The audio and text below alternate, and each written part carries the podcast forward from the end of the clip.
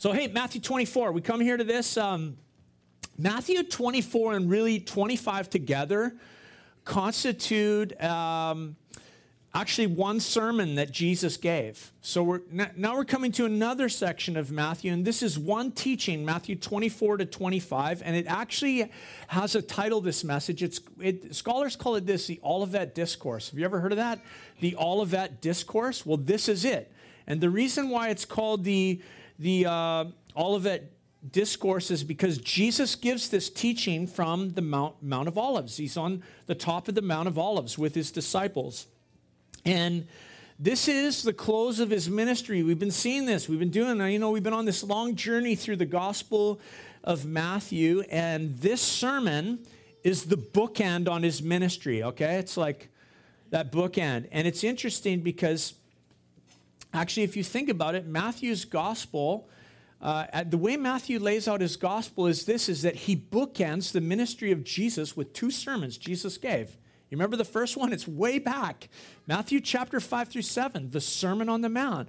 Jesus presented the manifesto of his kingdom, and then his ministry began and went on for three years.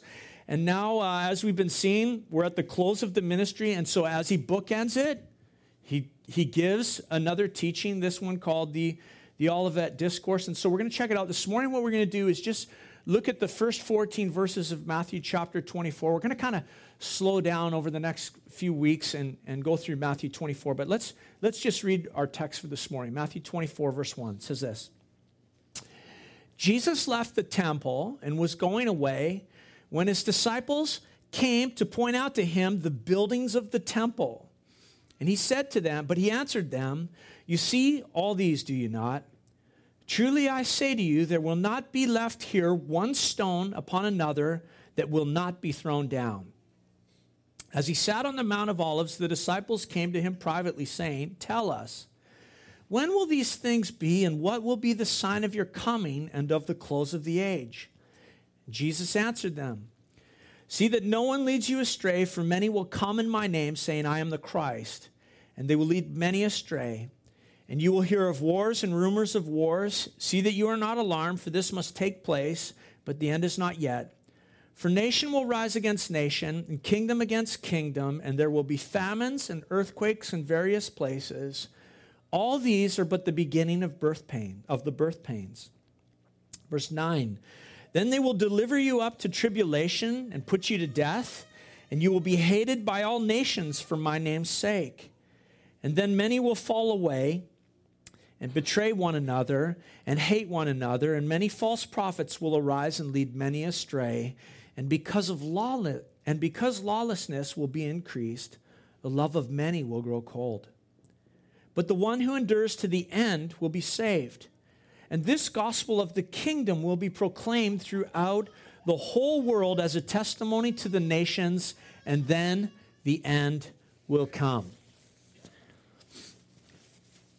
Jesus and his disciples really have taken just a short trip from the temple up to the Mount of Olives. Um, we've done it several times. Those of us that have been on the Israel trips, it's a short walk, like it's like twenty-five minutes, maybe thirty minutes, maybe thirty-five minutes to make that journey from the Temple Mount up to the top of uh, the Mount of Olives. And if we just kind of backtrack for a moment and get our bearings, I mean, the close of Matthew chapter three is really, or chapter twenty-three is really quite dramatic. It was the last time that Jesus would stand in the temple uh, until he comes again at the end of the age.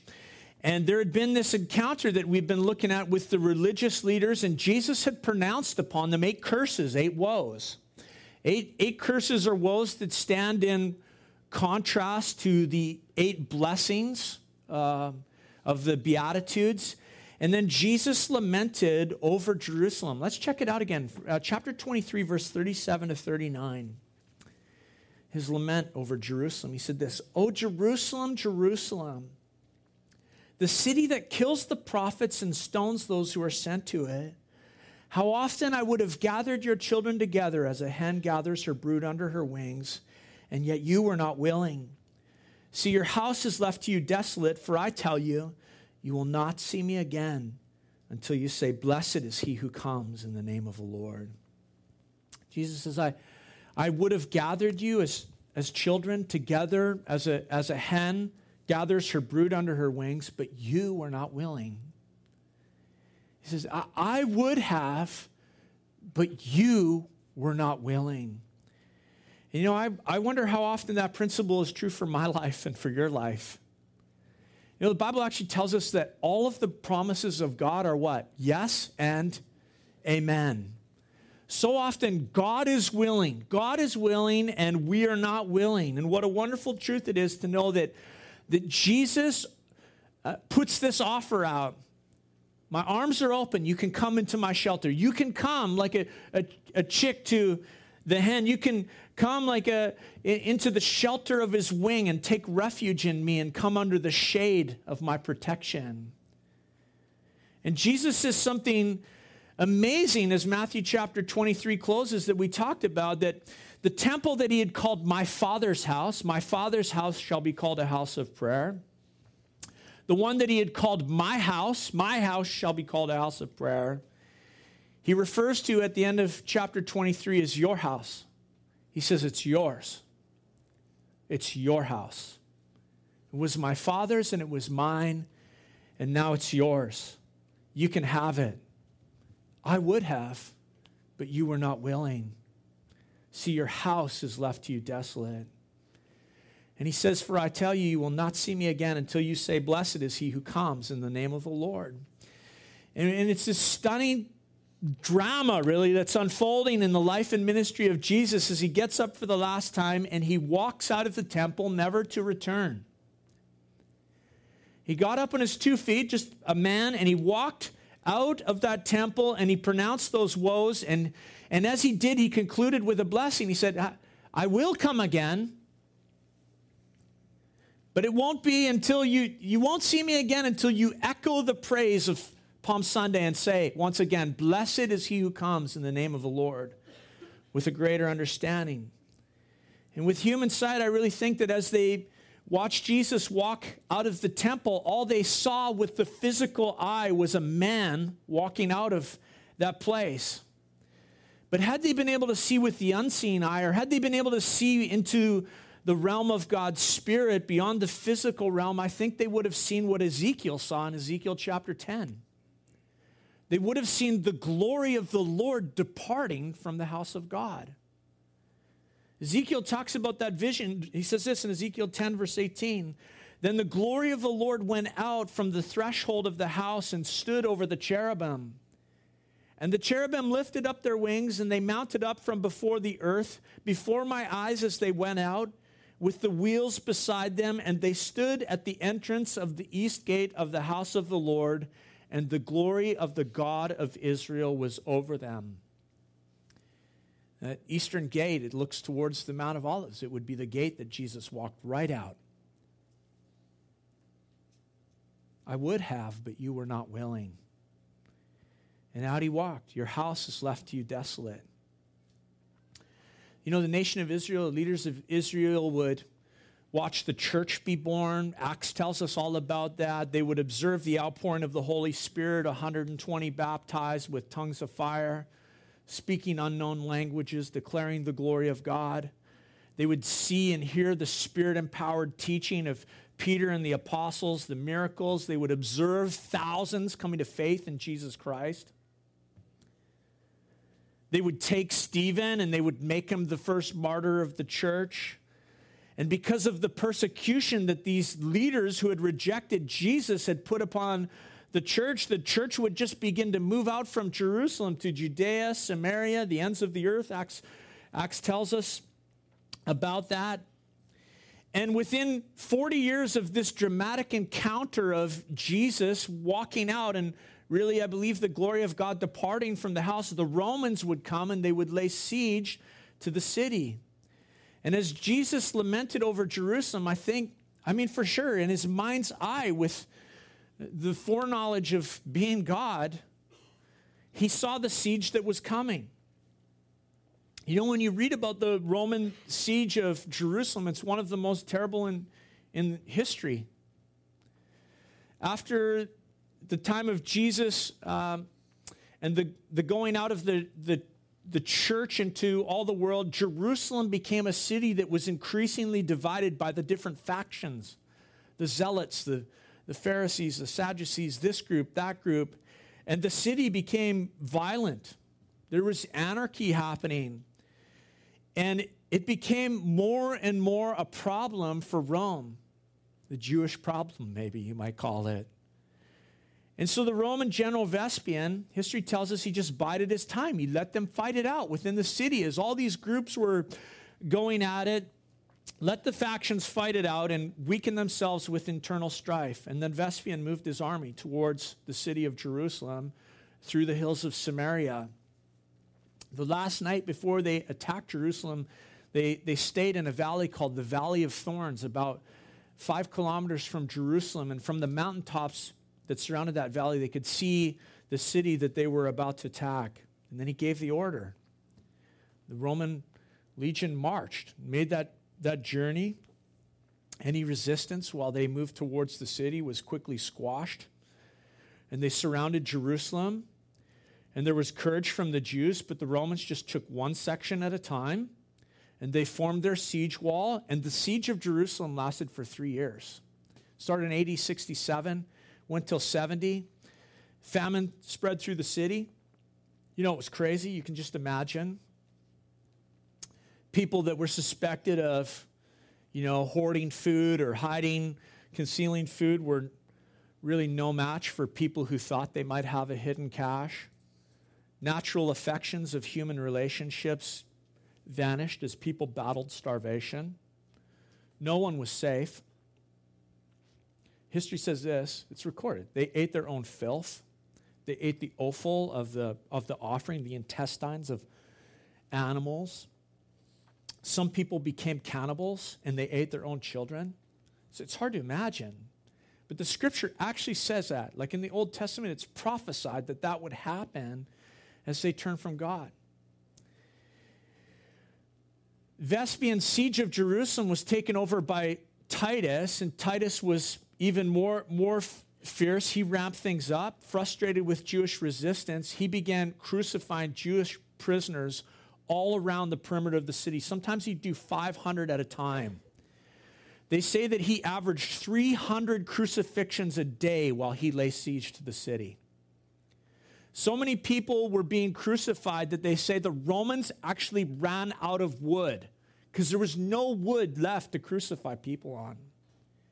Inside the city, some things, things just got worse. They believed the high priest was like corresponding with the Romans. And so some people got a hold of him. They killed his three sons before him, before they took his, his life. And finally, the Romans took that tower, the, uh, the fortress of Antonia. It was a tower on the north side of the Temple Mount that overlooked the temple. And they got access to the Temple Mount, and there was carnage, and there was fire, and lots of stuff happening on the Temple Mount. And Titus, we know this, wanted to preserve uh, the temple. It, it had just, just finished a renovation. Ooh, power might go out here. Just finished a renovation that Herod had started. It, the renovation had been going all through the life of Jesus. It took forty-six years to renovate the temple. It was one of the wonders of the world. And so Titus wanted the temple preserved, but in the heat of the battle, we know this. History tells us this. Josephus records this. One of the soldiers threw a torch, and it went into the temple, and the temple caught on fire, and it went up in flames. And by the time the siege was over, uh, those who were slain or those who had died of famine uh, are accounted at one point three million. They say there was only ninety-seven thousand people left, and they were taken captive by the Romans. See, Jesus said, "Oh, Jerusalem, Jerusalem, the city that kills the prophets and stones those sent to it, how often I would have gathered your children together as a hen gathers her brood under her wings, and you were not willing. See, your house is left to you desolate." I mean, Jesus foresaw all the horror of what would happen, and he lamented with those words. When, when we read in the other Gospels that he wept, he wept over the city. By uh, The year one thirty-five, one thirty-five A D, the, the Romans would once again come to Israel and they would squash a small rebellion. And they were so fed up, man. They were so fed up with Jewish resistance and all the problems that Israel had caused them that they made the country of Israel out of bounds for the Jew. They renamed it after one of their old foes. We know the, the Philistines, they renamed the land of Israel Palestine. The Romans did that. They changed the name of Jerusalem to Aelia Capitolina.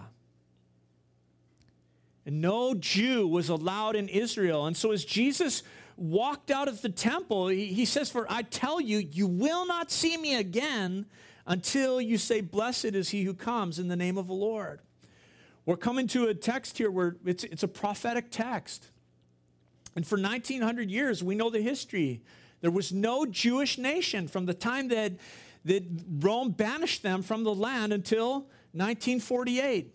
And then the word of God was fulfilled. Prophecy was fulfilled. A nation was born in a day. We're still waiting for Jesus to come. Still anticipating his coming. Anticipating the day when the people of Israel will say with greater understanding, "Blessed is he who comes in the name of the Lord." And they welcome Jesus as their Messiah. I mean, we can see the world right now. They're not ready to say that. The time hasn't yet come, but it's getting closer, isn't it? It's getting closer. And so in Matthew's gospel, here's the thing, is Jesus' ministry is, is getting the bookend. The, the, the ministry here is over. All that really remains is what? The cross. That's all that's left to do, man, the, the work of the cross. And but before that, Jesus is going to give this sermon, Matthew twenty-four and twenty-five, the Olivet Discourse, and it's a prophetic teaching. It gives us insight into the time of the Gentiles, the church age, this, this time between the cross and the birth of the church until Jesus' second coming. And uh These are, I would say this, these are a couple really important chapters in our Bible. Important in terms of understanding the days in which we live. Important in terms of understanding the last days and end times. And so like I mentioned, you know, the ministry of Jesus is bookended with these two sermons. It's interesting. The Sermon on the Mount and the Olivet Discourse. Sermon on the Mount's really practical. Olivet Discourse is really prophetical. You know, the Sermon on the Mount was followed by Jesus' baptism. This sermon's going to be followed by Jesus' burial. So as we, we start to make our way through Matthew twenty-four and twenty-five, it's, it's divided into two parts. Matthew chapter twenty-four is, is end-time prophecy, and Matthew twenty-five is end-time parables. Jesus is going to just share stories. And, and so both the prophecies and the parables are concerned with the last days. They, they, they have meaning to you and I. Like uh, this is...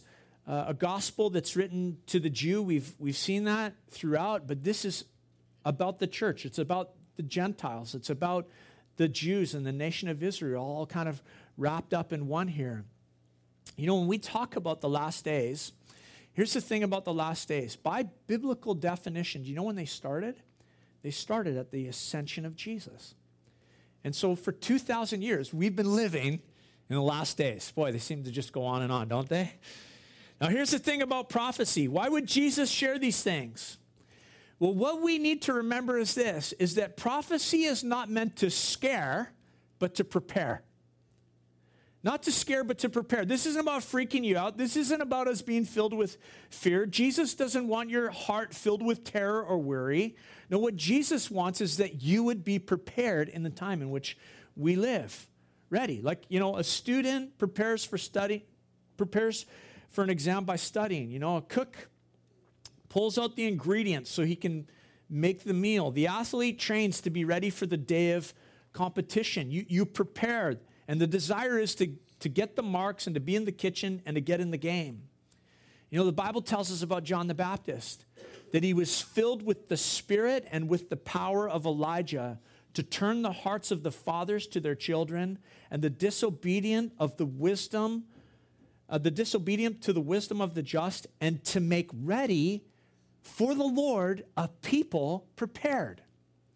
Prophecy, biblical prophecy, is about being prepared. And so, you know, as we begin to dive into this over the next few weeks, I just want to, I'm going to be reminding you that Jesus doesn't want us scared. He wants you prepared. He wants you ready. And for that reason, you know, Bible prophecy is exciting, you know. Sometimes people don't know what to do with it. It's exciting. It's exciting to see the things that are foretold in the Scripture, and it's about being ready. And so let's check it out again here. Matthew chapter twenty-four, verse one. Jesus left the temple and was going away. And when his disciples came to point out to him the buildings of the temple, but he answered them, "You see all these things, do you not? I say to you, there will not be left here one stone upon another that will not be thrown down." Now, the reason really for the long introduction this morning, that was a long introduction. Uh, somebody said to me, "Hey, it's Super Bowl Sunday, don't go long." And I said, "Oh, really? What time does the game start?" And they said three o'clock. And I said, "Don't worry, I'll have you out by two thirty. No, the reason for the long introduction was to get the context of the disciples' question. The disciples' question has to be understood in the light of what just unfolded in front of us in, in the previous events. And Jesus said, you know, I, I'm leaving and I'm not coming back until the nation is ready to receive me. You wonder, when's Jesus coming back? Well, one thing we need to watch for is the nation of Israel ready to receive him.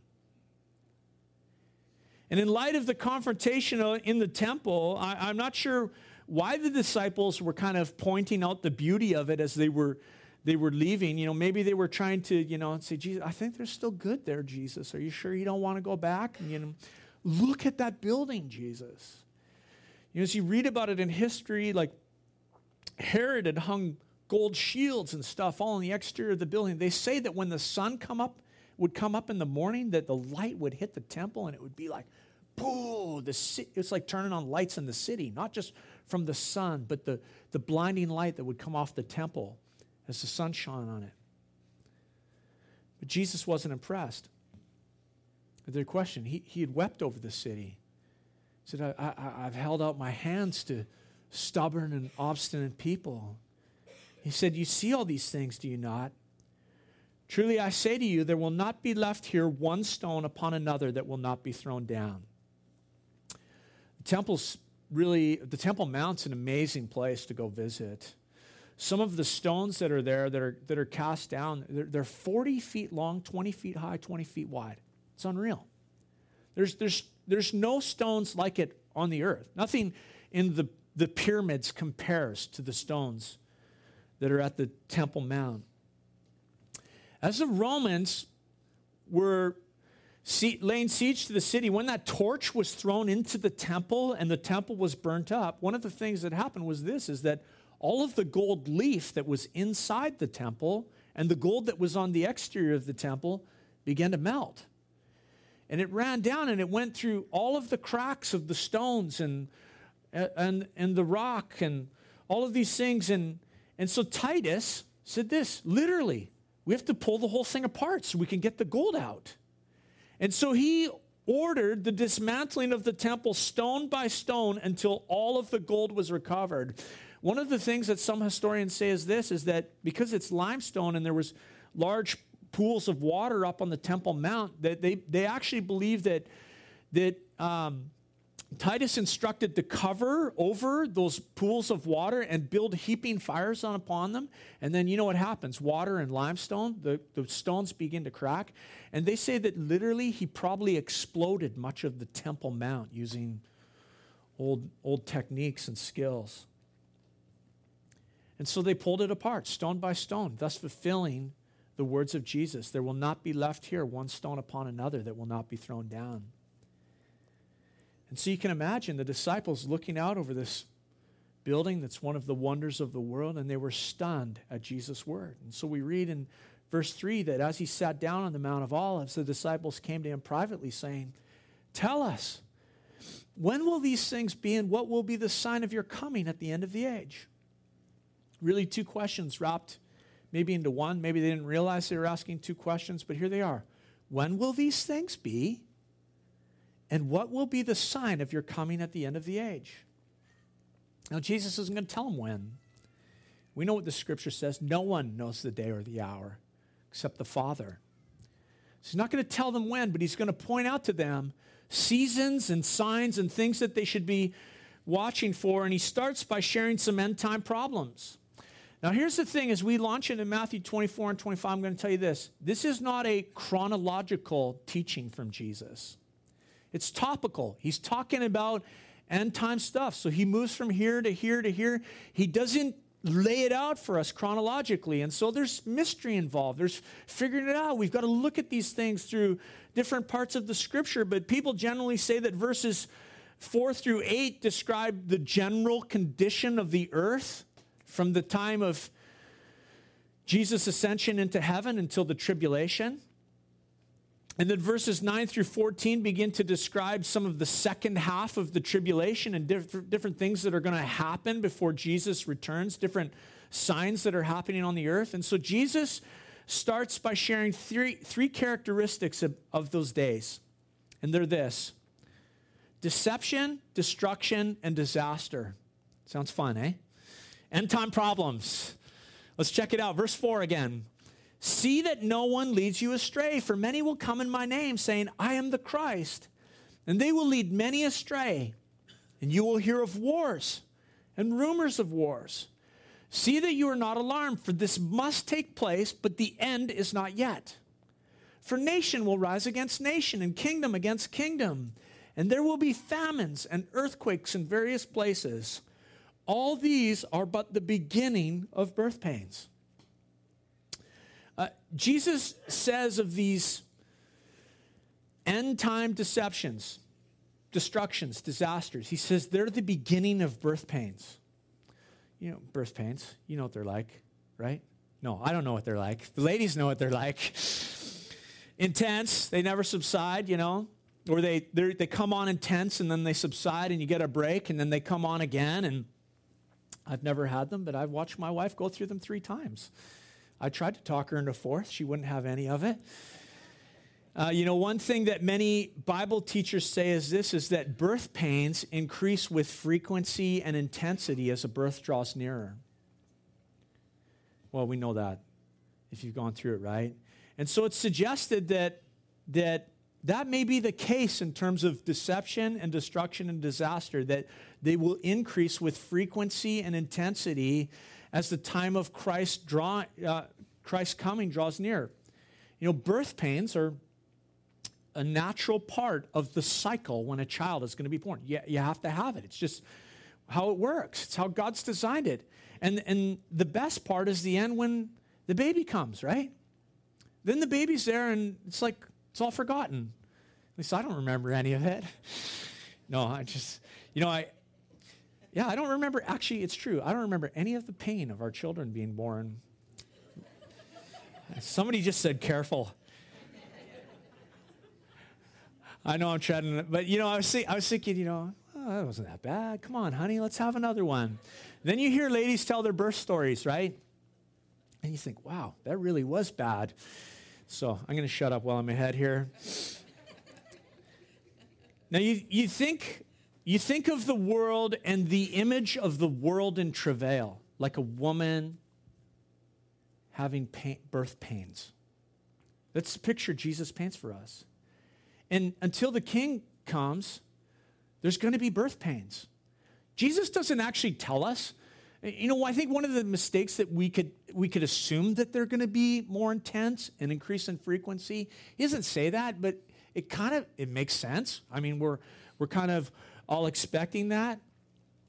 And until the king comes, the intense and frequent contractions take place in, in this idea, Jesus said. Disaster, uh, destruction, deception. You think about what the Bible tells us. It tells us that Scripture is groaning, or sorry, that, that creation is groaning and it's longing for the sons of God to be revealed. You've read that in your Bible. You know, I think this, next time you hopefully we don't experience, but we maybe hear about an earthquake, remind yourself, that was like a contraction. That was a contraction.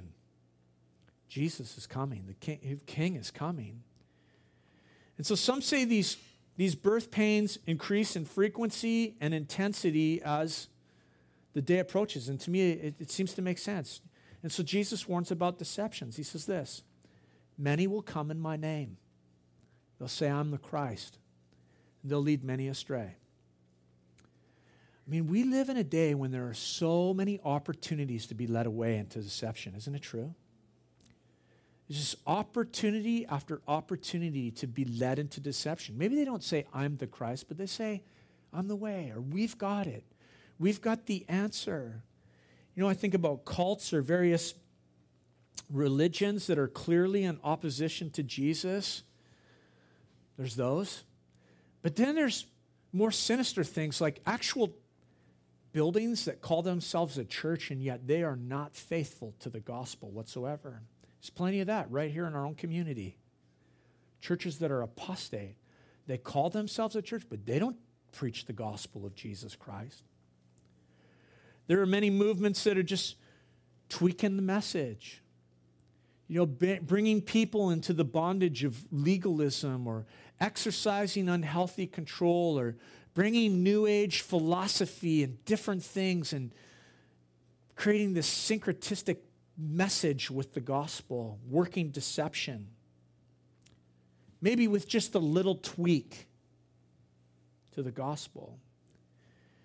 And so, in the last days, we have to be on our guard. Growing in the knowledge and the truth of Jesus Christ. I would say getting the word of God into our hearts. Knowing that, that Jesus is reality, that no matter what we see going on in the world, he said that he's truth. You know, I've been just stewing on this so much lately as we just look around the world. We say, where's truth, man? Can't trust news anymore. Can't trust politicians. Can't trust this. Don't know who's telling the truth. Jesus said, I am the way, the truth, and the life. There's one truth you can always trust. Jesus Christ. And so we have to be on our guard. Jesus said there will be destructions. He said you will hear of, of wars and rumors of wars. See that you are not alarmed, for this must take place, but the end is not yet. For nation will rise against nation, and kingdom against kingdom. Jesus says this, but the end is not yet as you see these things. That word translated end is, in the Greek telos, it means the very end. The very end is not yet, even though you see these things. You know, up until uh, World War One, really, when you look at the history of the world, most, most battles, wars, were uh, against army against army. Then when the world wars began, we began to see more nation against nation. And there is this sense here as we read the words of Jesus that it's it's going to continue, it's going to escalate, it's going to uh, keep going on until it all culminates in the Battle of Armageddon and Jesus comes again. You know, I think we're we're pretty removed from, in a lot of ways, at least my generation is, and I'm not that young anymore, pretty removed from the sec- the second of two world wars, right? We look around the world today and we know there's war. There's lots of scenarios going on, though, that we might not define as war. We might not say that's war. You know, so statistically, can we say there's more wars happening? Well, I don't know necessarily, but the truth is this, that there's definitely more use of force in the world. A lot more use of force. Military force and its use is up in the world. There, there are many skirmishes that we might not call war, but they're happening. You know, there are some, some actually really, some really biblically significant skirmishes or wars happening right now, that are going on right now. Let's consider Syria for a minute. I'm going to get you to turn your Bibles with me to Isaiah chapter seventeen.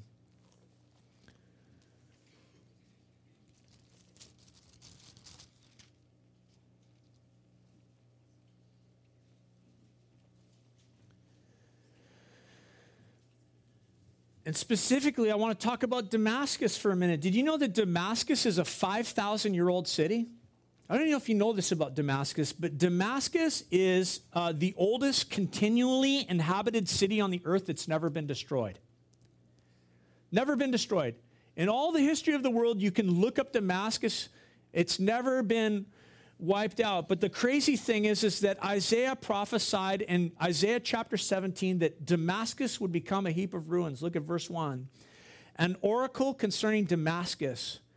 Behold, Damascus will cease to be a city, and it will become a heap of ruins. That is an unfulfilled prophecy until the day in which we live.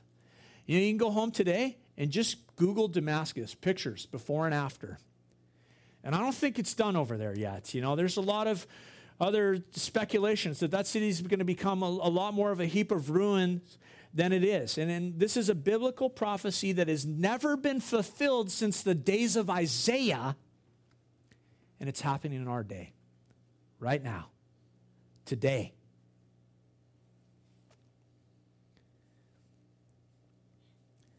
ISIS. I mean, we talk about ISIS for a minute. You know, they've caused so much trouble in the Middle East. You know that the Israelis say that they can have ISIS, like, wiped off the map within two, three days? That they could wipe them out. But the crazy thing is this, is that ISIS is serving the purposes of other nations, serving their agenda, so they don't want to wipe them out. You know, it's helping Russia come down into Syria. It's helping Turkey move into Syria. Helping Iraq move into Syria. And for the first time, get this, for the first time in the history of the world, all of the nations that are listed in Ezekiel thirty-eight, the Battle of Gog and Magog, are present in Syria today. Today. You know the only nation that's not listed in, in Ezekiel thirty-eight is the nation Syria itself. Well, and we can look at, the, you know, I, I was just thinking about this on a, with fresh eyes a little bit today, just thinking, wow, God's just moving the Syrians out of there. Just all over the face of the earth. We have to believe that God's in control. We think, oh, there's some master plan of Islam. God turns everything to good, man, for his name and for his glory. He's removing and just preparing the battle scenes. And Ezekiel thirty-eight prophesies that those nations are going to attack who? Israel. And God is going to come. He's going to come. He's going to send the angel of the Lord. He's going to wipe out those armies to the point that it's going to be so miraculous. There'll be so much destruction that the Bible prophesies Israel will essentially fuel their nation for seven years on the equipment that is left behind. On the things that are left behind. I mean, we have never been closer to the return of Christ than we are right now today. And I mean, that's kind of like an obvious statement, right? Like, it's like, but it's true. But it's true right now. You know, we look at uh, the U N and the resolutions and moves they've made even in the last just number of weeks. U N Resolution two two three four from the Security Council, ratified by Uh, seven, well, rat, ratified by the Security Council just a few weeks back, and then it led to the gathering of more than seventy nations in France to discuss the dividing up of the land of Israel. Two-state, two-state solution. It points us right to the prophecy of Zechariah chapter twelve. Calvin, I'll get you to flash that one up on the screen for us there. I don't have it in my notes, so we'll read it. It says this, on that day I will make Jerusalem a heavy stone for all the peoples, and all who lift it will surely hurt themselves, and all the nations of the earth will gather against it. This is a couple weeks ago. seventy, I told you about it on that Sunday. I think it was three Sundays ago. seventy nations gathered to discuss the dividing up of this land. The U N Security Council has said that that. The Israelis have to abide by the sixty-seven borders, which means this. Wailing Wall's gone. Most of Jerusalem's gone. Golan Heights. It's like chop that nation up in half, and the Israelis are having none of it, as we see in the news. They, they did all sorts of actions in response.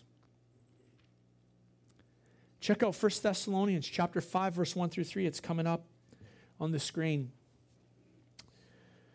Now concerning the times and the seasons, brothers, you have no you have no need to have anything written to you, for you yourselves are fully aware that the day of the Lord will come like a thief in the night.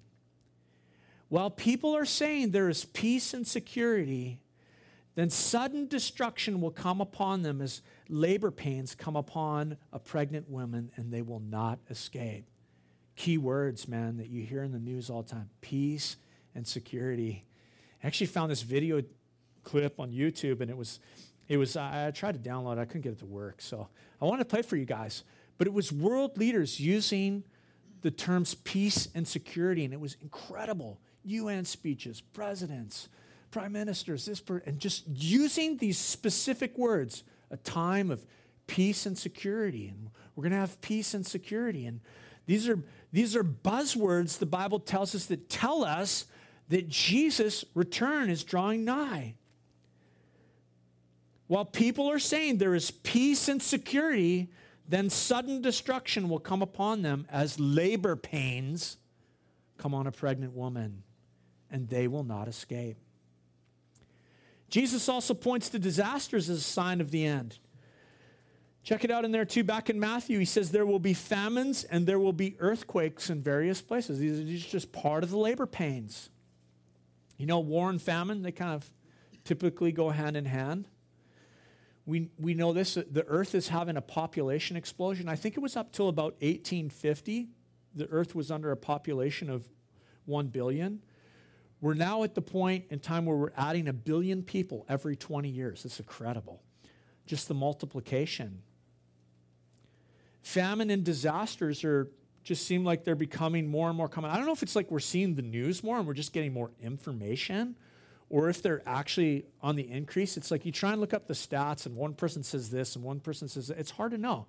But it feels like it, doesn't it? That there's more and more stuff going on all the time. Increase of all sorts of things: Ebola, H I V, Zika, cancer. Ooh. So many things. Famine and disasters just becoming so common. Uh, earthquakes, Jesus says.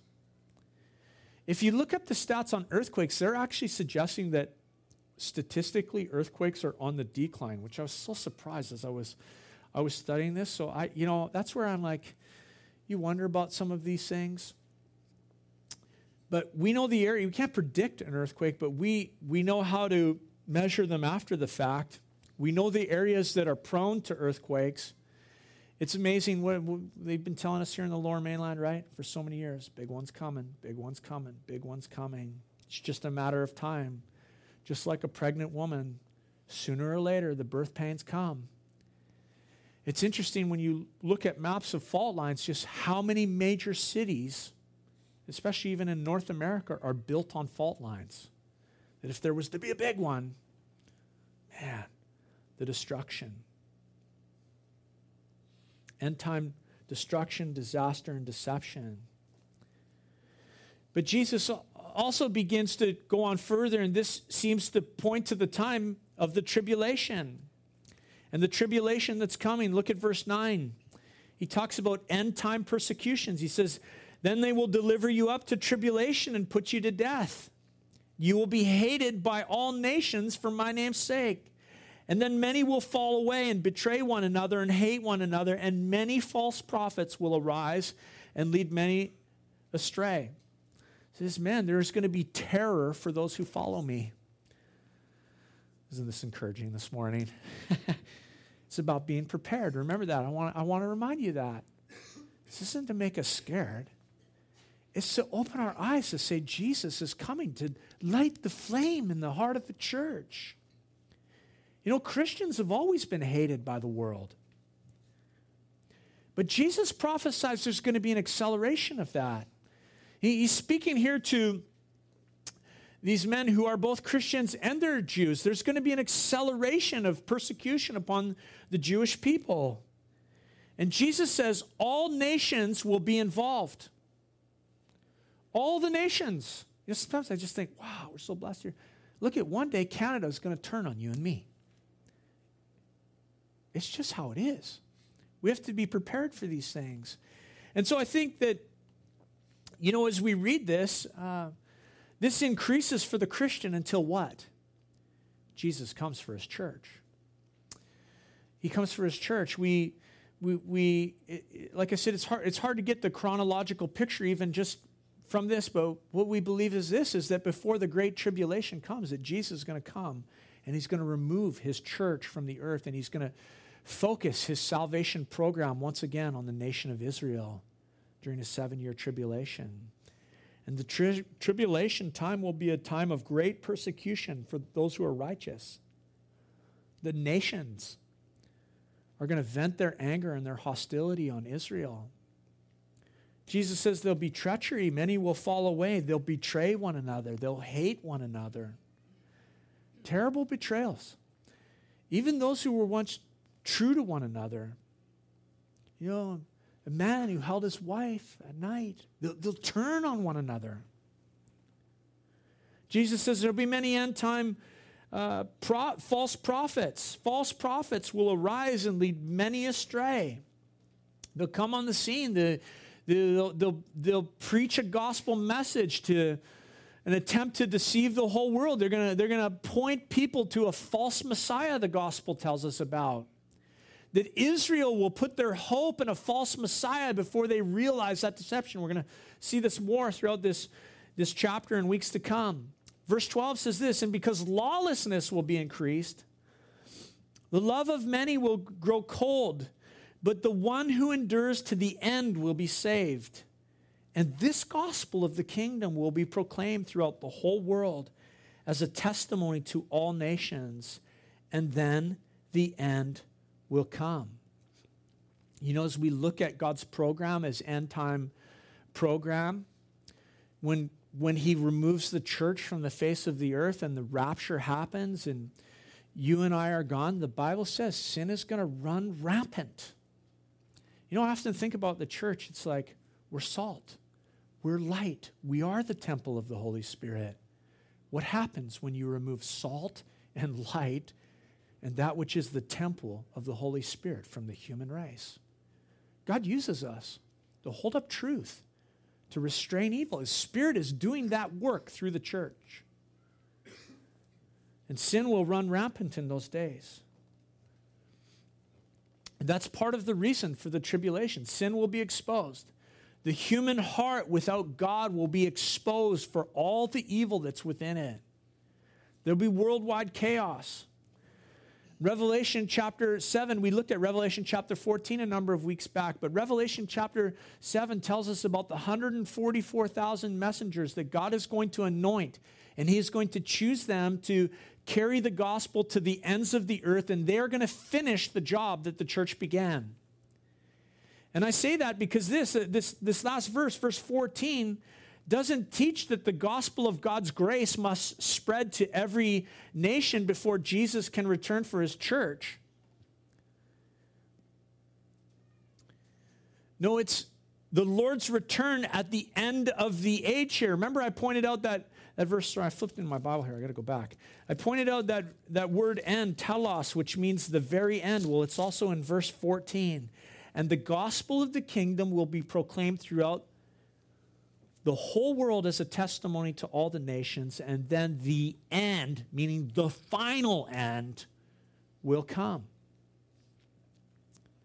And it's the Lord's return at the end of the age that's in view there. That job is the job of preaching the gospel is going to be fulfilled by those one hundred forty-four thousand. You know, often you hear people say, well, once the gospel's proclaimed out to the ends of the earth, then God will come and he'll. I don't believe that's the case. Jesus can come anytime, anytime. And so the challenge is, is that we endure to the end. And Jesus said the end will come, the, the very end. And, and so this morning, I'm going to just leave us hanging right there. Sheesh, come on, eh? And I, I, I want to just give you this simple application this morning, really simple. Prepared, not scared. Prepared, not scared. And you know, the question you might ask was, well, then how do I be prepared? How am I prepared during this time? And the question's really obvious, isn't it? I mean, the first question is this. Do you know Jesus? Is Jesus your Lord and Savior?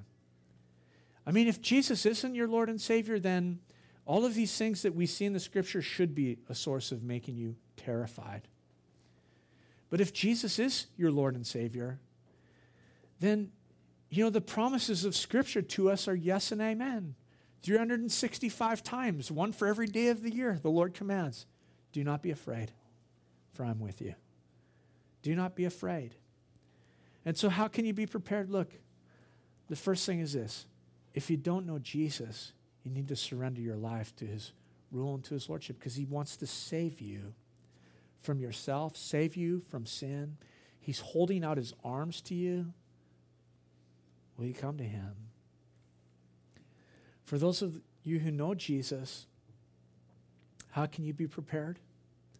I say this, man, we don't want our love for Christ to grow cold in these days.